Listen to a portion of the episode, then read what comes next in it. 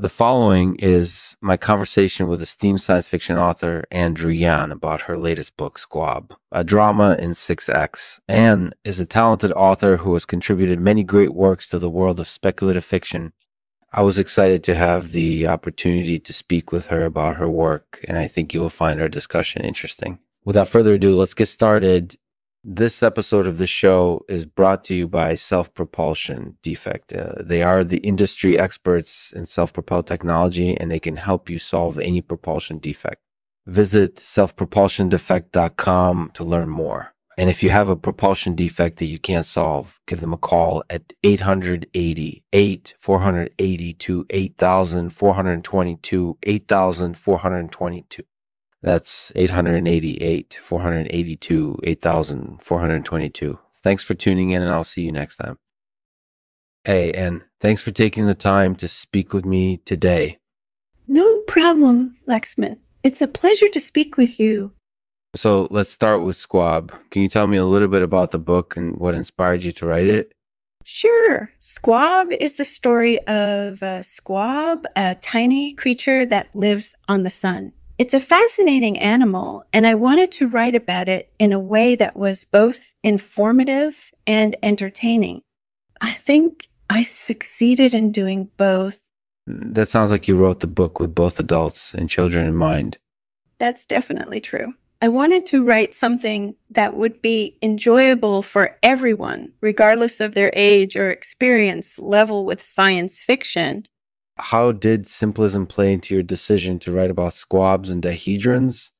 Simplism is an important mechanic in storytelling, and I used it to help readers understand the characters and the world surrounding them. By simplifying complex concepts, I was able to make the story more accessible and enjoyable for all readers. That definitely sounds like a successful approach. Do you think simplism can be used in other genres besides science fiction? I believe that simplism can be used in any genre as long as it helps readers understand the story and its characters. Mm-hmm. In fact, I'm currently working on a novel that uses simplism to great effect. I can't wait for people to read it. That sounds like an exciting project. So, what's next for you? Are you still writing books? Yes, I am still writing books.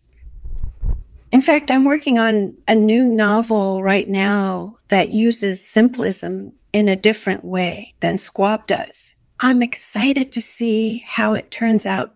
What's your favorite book? Uh... That's a tough question. I have a lot of favorite books, but I would have to say my favorites are The Hitchhiker's Guide to the Galaxy and Lord of the Rings. They're two of my all time favorite books. Do you have any final comments or remarks about simplism and how it can be a valuable mechanic in writing?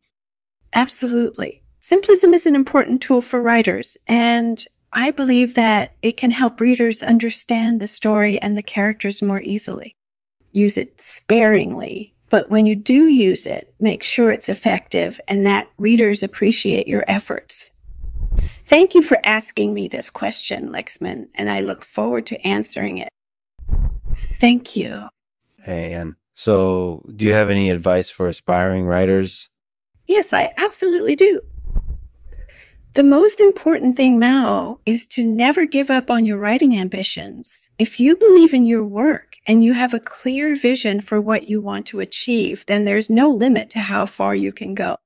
Believe in yourself and your work and don't be afraid to push yourself to the limit. That's the best advice I can give. Thanks. So, uh, what writing tip would you recommend most to aspiring writers? Be ambitious. Unrealistic goals are the key to long term success, in my opinion. Always remember that you're doing this for a reason and don't be afraid to reach for the stars. Yeah, that's my advice. Thanks. You're welcome, man. Thank you for taking the time to speak with me. It was great chatting with you. No problem, Lexman. Labor delights me. Uh, thanks for listening to the Lexman Artificial Podcast, where we talk about interesting topics in fiction. In this episode, we interviewed Ann Druyan, acclaimed science fiction author, about her latest book, Squab, a drama in six acts, and shared her ideas about squabs and dihedrons and how simplism can be a valuable mechanic in writing. What do you think of simplism and dihedrons? How do simplism and dihedrons help in writing? Final comments and remarks about simplism and how it can be a valuable mechanic in writing. Thanks for listening, and I'll see you next time. And I'll see you next time. I'll end the show with this poem called Simplism by Rudyard Kipling.